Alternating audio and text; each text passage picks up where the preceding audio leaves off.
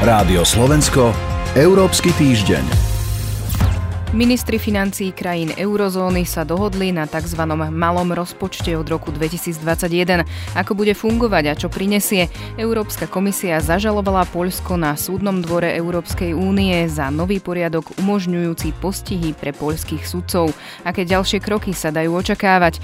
Otázky, na ktoré dnes odpovie Radovan Geist z portálu Euraktiv. Pridáme aj reakciu Bruselu na vojenskú operáciu v Sýrii. Od mikrofónu pozdravuje Sonja Vajsová. Rádio Slovensko, Európsky týždeň. V štúdiu je dnes so mnou Radovan Geist. Vítajte. Dobrý deň.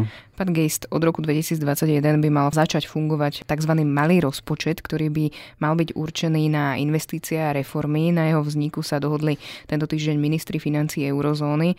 Aké sú jeho detaily? Je napríklad známe, kto do neho bude prispievať a akou čiastkou, alebo bude súčasťou toho celkového rozpočtu eurozóny? Nie je to samostatný rozpočet, je to rozpočet, ktorý je súčasťou celkového rozpočtu Európskej únie. De facto je to 17 miliard eur určených pre 19 krajín eurozóny. Je tam otvorená možnosť ďalších dobrovoľných príspevkov členských krajín, čo by potom rozpočet navýšilo. Tie základné parametre sú veľkosť nie je veľmi veľký, 17 miliard naozaj nie je veľa. Ak je to na 7 rokov a je to pre 19 krajín, určený má byť, tak ako ste povedali, na investície v prípade, ak sa krajina dostane do nečakaných problémov. To znamená, má to byť nejaký dodatočný nástroj na to, aby krajina dokázala naštartovať hospodársky rast bez toho, aby musela ďalej zaťažiť svoje verejné financie. Samozrejme, to je niečo, čo si vynútili krajiny ako Holandsko. Použitie týchto peňazí bude podmienené reformami, ktoré majú zabrániť prehlbovaniu alebo opakovaniu príčin krízy. V istom zmysle to v sebe spája dve veci. To, čo požadovali krajiny ako Holandsko, Nemecko, podmienené financovanie a to, čo požadovali krajiny ako je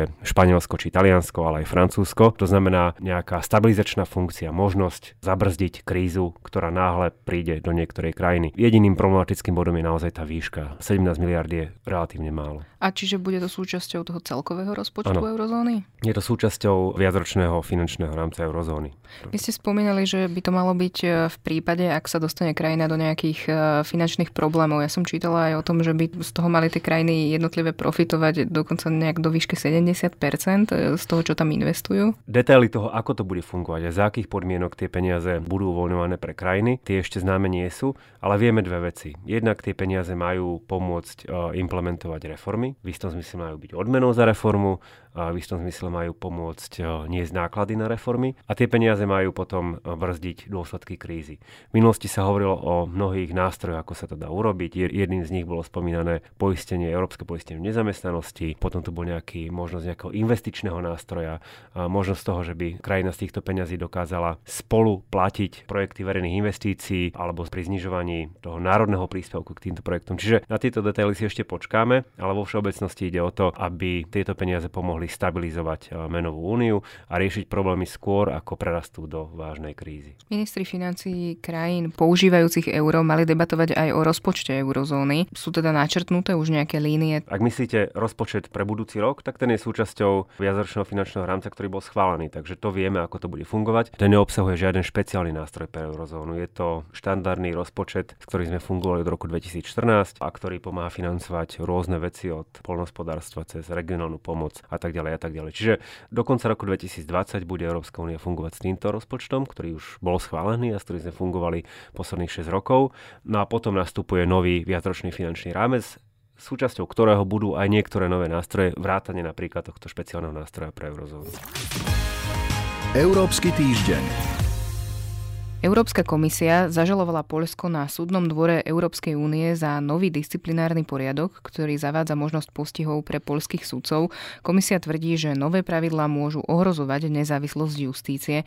Pán Geist, aké ďalšie kroky sa v tomto smere dajú očakávať? Čo sa bude diať. Toto už je tretia takáto žaloba, ktorú komisia dala na Poľsko. Prvé dve sa týkali zníženia dôchodkového veku pre sudcov Najvyššieho súdu a potom pre sudcov bežných súdov. V jednom z nich už sa očakáva vo veľmi blízkej budúcnosti v zásade v horizonte pár dní rozhodnutie súdneho dvora. Je to súčasť konania voči Polsku pre porušovanie zásad právneho štátu. Toto konanie má ako keby dve vetvy alebo ide dvoma smermi. Jednak je to konanie podľa článku 7, ktoré prebieha a ktorého konečnou sankciou môže byť strata hlasovacích práv Polska. No a potom je to štandardné konanie pre porušenie pravidel. Nasledovať bude rozhodovanie súdneho dvora, ktoré môže trvať rok, môže trvať niekoľko mesiacov. Ešte pred samotným rozsudkom príde názor generálneho advokáta, ktorý častokrát je veľmi podobný ako potom ten finálny rozsudok. Potom, keď už príde rozhodnutie súdneho dvora, tak bude na Polsku, aby upravil svoj zákon tak, aby bol v súlade s rozsudkom. A ak to nerobí, tak mu hrozia sankcie, väčšinou sú to sankcie finančné. To znamená, môže sa Polsku krátiť ten príspevok, ktorý dostáva v rôznej forme z európskeho rozpočtu. Zatiaľ sa to ale tak javí, že ignoruje tlak Európskej únie, keďže stále pokračuje v tých justičných zmenách. Polská vláda v niektorých veciach čiastočne ustúpila a to je možno rozdiel medzi Polskom a Maďarskom, ale stále samozrejme neustúpila dosť na to, aby mohla komisia konštatovať, že už tam nehrozí porušenie pravidel fungovania právneho štátu. Samozrejme, žaloba nie je niečo, čo príde z nenazdajky, žaloba je výsledkom dlhého rokovania medzi komisiou a vládou dotknutého štátu. V tomto rokovaní komisia žiadala niektoré vysvetlenia, žiadala niektoré nápravné kroky. Polsko nespravilo prakticky nič a tie vysvetlenia, ktoré poskytlo, neboli dostatočné. Čiže v tomto konkrétnom prípade zatiaľ Polsko nič neurobilo. Uvidíme, čo sa bude diať po polských voľbách, vzhľadom na to, že pravdepodobne znova potvrdia vládu strany práva a spravodlivosť a tejto strane najbližšie 4 roky nebude vnútropoliticky nič zásadné hroziť, samozrejme budú prezidentské voľby, ale inak nie, tak je možné, že Polsko bude ďalej hrať tú svoju hru, že na jednej strane bude akože rokovať s európskymi krajinami, na strane druhej bude pokračovať v tej takej koncentrácii moci v rukách exekutívy, ktorú ovláda právo a spravodlivosť v obmedzovaní súdnictva. To nakoniec sa bude spoliehať na to, že ak by malo prísť k tej najhoršej sankcii, strate hlasovacích práv, tak tam ho niektoré krajiny, napríklad Maďarsko, podržia. Toľko Radovan Geist. Ďakujem vám za rozhovor. Ďakujem do počutia. Európsky týždeň v skratke. Európska únia vyzvala Turecko, aby ukončilo vojenskú operáciu na severe Sýrie. Niektorí europoslanci tiež zdôraznili, že turecký bojový zásah môže obnoviť niekdajšiu silu teroristickej organizácie Islamský štát. Západ zároveň stratí v kurdských milíciách spolahlivého partnera v boji proti terorizmu. Turecko kurdské jednotky označuje za teroristické. Únia chce na Ankaru zatlačiť aj prostredníctvom peňazí. Šéfka európskej diplomácie Federica Mogheriniová povedala, Únia neposkytne rozvojovú pomoc v oblastiach, kde ignorujú práva lokálnej populácie alebo ich dokonca porušujú. Európska komisia poslala Slovensku odôvodnené stanovisko, v ktorom žiada, aby sme dodržiavali pravidlá Európskej únie týkajúce sa rovnakého zaobchádzania s rómskymi žiakmi. Ministri vnútra členských štátov Európskej únie sa nedohodli na zavedení mechanizmu prerozdeľovania migrantov zo zachránených lodí. S iniciatívou prišli pred dvoma týždňami štyri štáty Nemecko, Francúzsko, Taliansko a Malta. Dúfali, že sa k ním na rokovaní pripojí čo najviac krajín, no podporilo ich len Portugalsko a Luxembursko. Slovensko sa nepripojilo do dobrovoľného systému rozmiestňovania migrantov, ktorých zachránili z vôd Stredozemného mora. A Európsky týždeň je na konci. Pripravili ho euraktiv.sk a Sonja Vajsová. Želám ešte pekný deň. Európsky týždeň.